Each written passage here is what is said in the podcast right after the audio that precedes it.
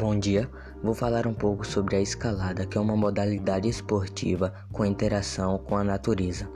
A escalada é um esporte que utiliza as técnicas e movimentos do montanhismo.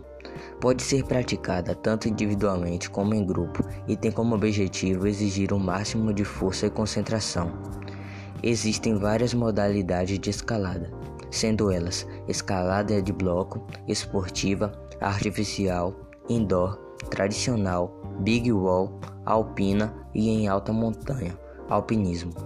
Na escalada, a pessoa deve encontrar diferentes meios para ultrapassar os obstáculos, seja montanhas ou na parede de uma academia. O primeiro campeonato mundial ocorreu na Itália no ano de 1985. O obstáculo foi uma parede natural. Já em 1987, o campeonato utilizou-se de uma parede artificial. Os equipamentos básicos utilizados na prática do esporte são cordas, sapatilha para escalada e capacete. As cordas têm a função de proporcionar segurança ao praticante.